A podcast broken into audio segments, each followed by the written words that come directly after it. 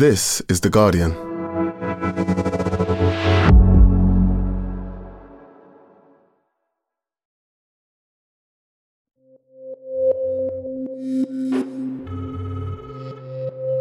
It starts the same way. Can I tell you a secret? It would start off with a random girl and just say, Hey, hun, I'm going to tell you some secret now. Please don't mention it to anybody. Keep a secret. But it quickly escalates. It just spread like a wildfire. I still sleep with clubs next to my bed. I didn't know how far this was going to go. People seldom show their true selves online. But one man, he's taken it much further. I was terrified. Who is the cyberstalker behind these messages? He actually said to me, Good luck proving it's me. And why is he sending them? Because he became more and more isolated, he just went within himself even further.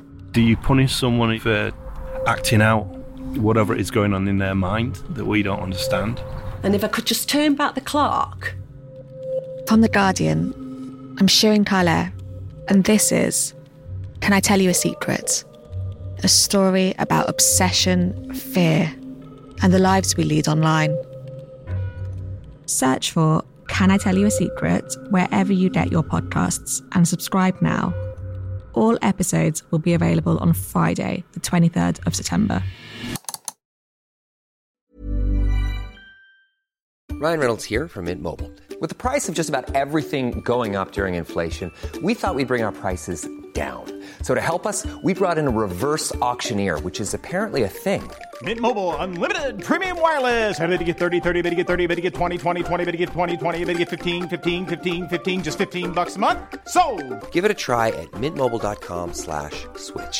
$45 upfront for three months plus taxes and fees. Promo rate for new customers for limited time. Unlimited more than 40 gigabytes per month. Slows. Full terms at mintmobile.com. Looking for your next great podcast? We live in unprecedented times. To make sense of it, what if you could learn from some of the most influential people on the planet? The podcast Tools and Weapons is hosted by Microsoft's Vice Chair and President Brad Smith. Every week, he has a candid conversation with guests, including prime ministers and Pulitzer Prize winning journalists. The latest episode features Bayer CEO Bill Anderson. Though most of us know Bayer for pharmaceuticals, they're also focused on crop science. They're putting digital tools in the hands of farmers to get the most out of every acre. Listen to Tools and Weapons with Brad Smith, wherever you get your podcasts.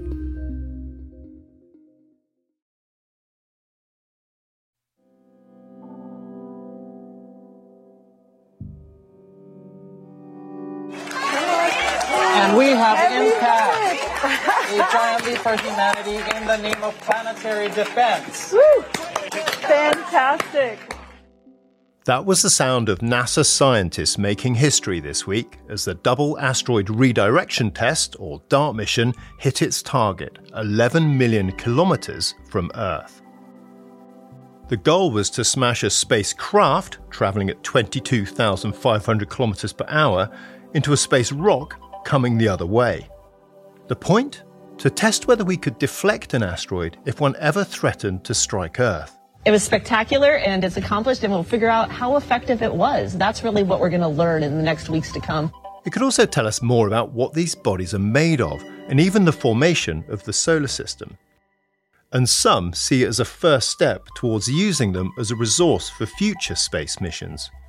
So demonstrably, we have the technology to get to asteroids now. Yeah. So what we now need to do is work out extraction techniques for resources on those asteroids. When we have that technology, we're essentially looking at expanding the global economy out beyond Earth orbit and into the asteroid belt. So, how did the team at NASA achieve this incredible feat? Did it work? And is it the best way to protect our planet from a giant killer asteroid?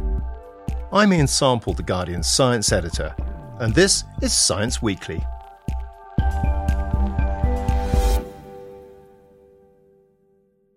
Colin Snodgrass, you're a professor of planetary astronomy at the University of Edinburgh, and you're involved in the DART mission that came to fruition this week. Many of us will have seen the images from NASA of DART's target asteroid getting closer and closer.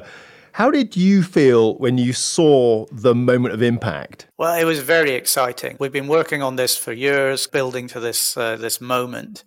And to be able to see the images live as the asteroid got closer and closer was something that's really kind of special because this is most of the time with these missions you only have, you know, occasional images or you, you know, you're piecing together what's happening from data you've taken with a telescope.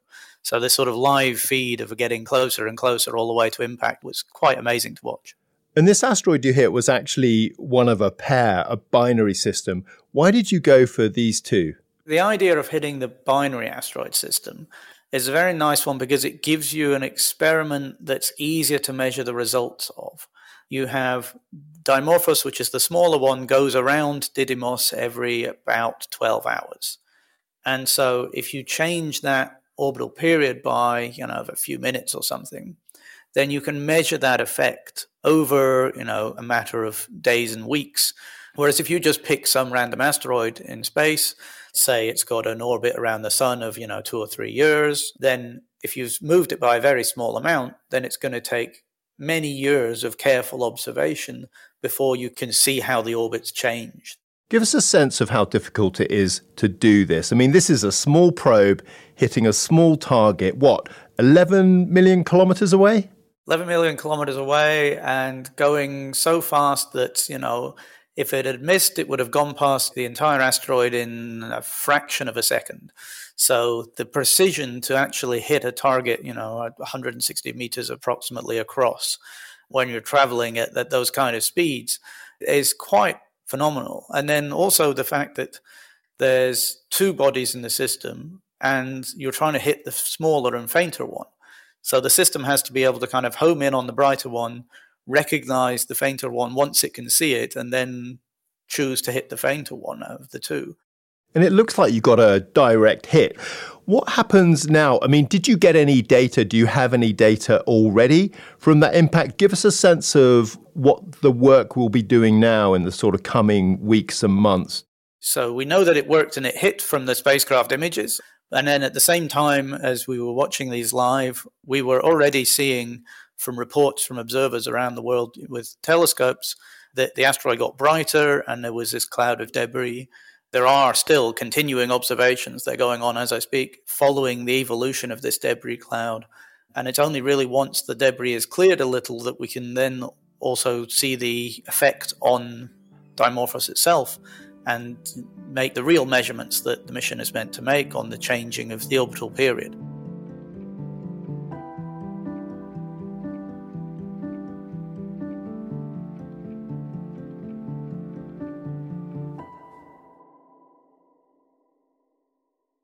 A lot of work obviously went into this mission, and we're going to be really glad for that if a big asteroid is ever found to be heading our way. But I'm wondering how likely it is that a sort of killer space rock is going to hit Earth anytime soon. I mean, the last big one was a good while ago, yeah. Yeah, we're not too concerned about the very big one. So the one that wiped out the dinosaurs was something like 10 kilometers in diameter. So the really kind of, you know, extinction level event ones, we know where they are and they're not coming anywhere near us anytime in the near future. But the ones that were a slightly more of concern are the ones kind of of the same sort of scale of Dimorphos in the kind of 100 meter range, because these are the ones that we're discovering all the time. And that's the sort of size that it is not going to wipe out all life on Earth, but it certainly would cause devastation at a kind of local scale. Asteroids of that size are expected to hit the Earth every, you know, 10,000 years or so. It's unlikely one's going to show up anytime in the next few years, but on the timescale that we might want to do something about it, it could be any time. So there's clearly a good reason to start planning for that possibility and maybe even an eventuality. But th- this kind of dart approach at asteroid deflection, it's not the only one being considered. There's plenty more with all kinds of crazy names like gravity tractors, solar sails, proton laser beams, B spacecrafts. I mean, let's start with that first one I mentioned, gravity tractors.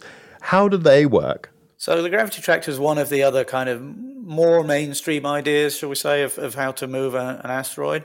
This is one that might be more appropriate with, say, a slightly larger asteroid if you had a lot longer to do something about it. Because the idea of a gravity tractor is that Gravity as a force acts on all things with mass, and so this means that any spacecraft you have uh, will be pulled towards an asteroid. But these forces are equal and opposite, and we know this from Newton. So if your asteroid is pulling a spacecraft towards it, the spacecraft is also pulling the asteroid slightly towards it. And so you take a, a massive spacecraft, you go near to the asteroid that you want to deflect, and then you just very, very slowly move the, the spacecraft away from the asteroid and kind of tow it with gravity. And are there other approaches that you like the look of that to you seem pretty plausible? One which is a really fun idea, which is there's an effect that can change the orbit of asteroids slowly over time, a natural effect called the Yarkovsky effect, which is just due to sunlight impacting on the asteroid and being re radiated. And there's an idea that if you painted one side of your asteroid white and, and, and left the other side really dark, then you change the effect of this by having one side of your asteroid absorb light better than the other side, and then let the sun accelerate it away in a different way than where it was going already. So instead of hitting it with dart, you just hit it with like a massive paintball and just sort of splodge it with white, and then hope that the rear the rear side of it remains unpainted. Yes, exactly. Or you know, go and land some astronauts with a lot of paintbrushes and uh, and take a lot of time over it. But uh, yes, it's a it's a fun idea that one.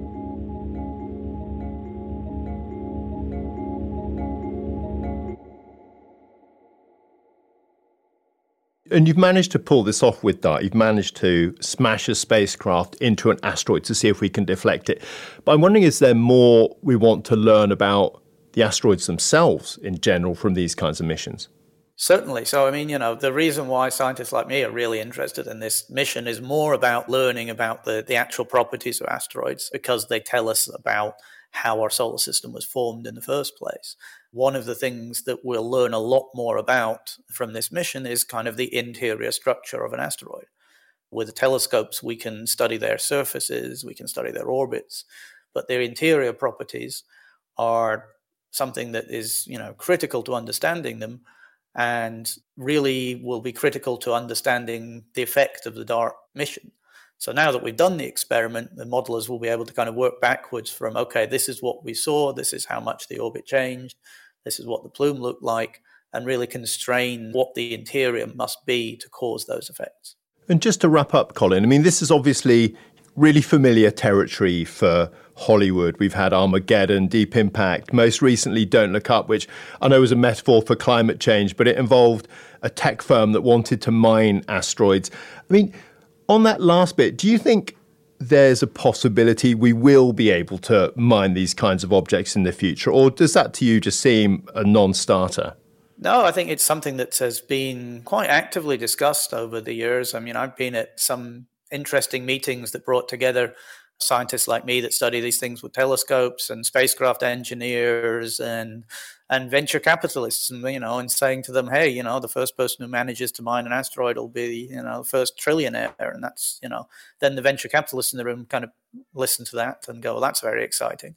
The really interesting thing is that most people imagine that you know when you say oh we're going to mine this asteroid that it's it's full of you know gold or some rare earth minerals or you know titanium or something like this and it's actually not anything like that it's water because the idea is that if you've got bases on the moon, if you've got you know a community of people operating in space, what you really need is you need oxygen for astronauts to breathe, and you need rocket fuel, which is, tends to be hydrogen and an oxygen. But you know, there's a lot of technical challenges, obviously, with mining an asteroid. But the question really is, can you find something that's worth more than the billions it would cost? Colin, look, huge congratulations on the mission. Thanks for coming on and explaining it to us. Brilliant to have you on. And uh, good luck with the analysis. So we'll be looking to see what comes out of it. Thanks very much. Yeah, we're looking forward to it. Thanks again to Professor Colin Snodgrass. You can find all our reporting on the DART mission at theguardian.com. Now, if you're thinking, what should I listen to next? I would really recommend The Guardian's new podcast series, Can I Tell You a Secret? It's about a cyber stalker who wreaked havoc online and why he did it. Search for Can I Tell You a Secret wherever you get your podcasts. And that's it for today. The producers were Jackie Wakefield and Madeleine Finlay. The sound design was by Tony Onuchukwu, and the executive producer was Max Sanderson. We'll be back on Tuesday. See you then.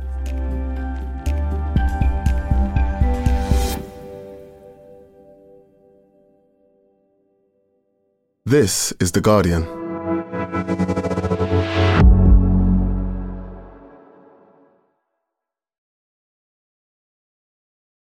Looking for your next great podcast?